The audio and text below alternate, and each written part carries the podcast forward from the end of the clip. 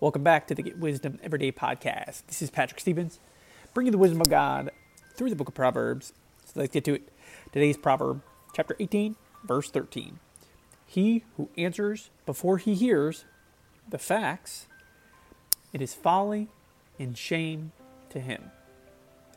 As we reflect on this, this is one of those proverbs that is challenging for so many people, especially extroverts.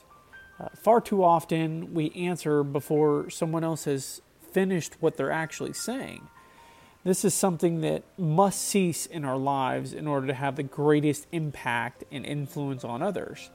See, no one likes to be interrupted.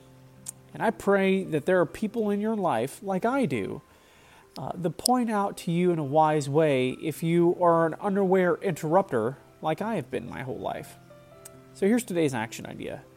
First thing is you need to know if you're an interrupter. If you answered before you hear the facts.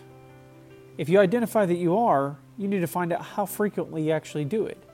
Next, ask God and ask some friends with wisdom and courage to tell you the truth if you're an interrupter.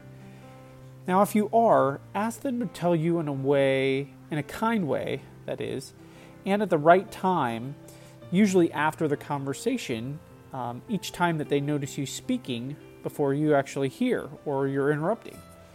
And so make a decision today to improve this area. It'll give you the greatest impact and influence on others, and be glad you did. God bless.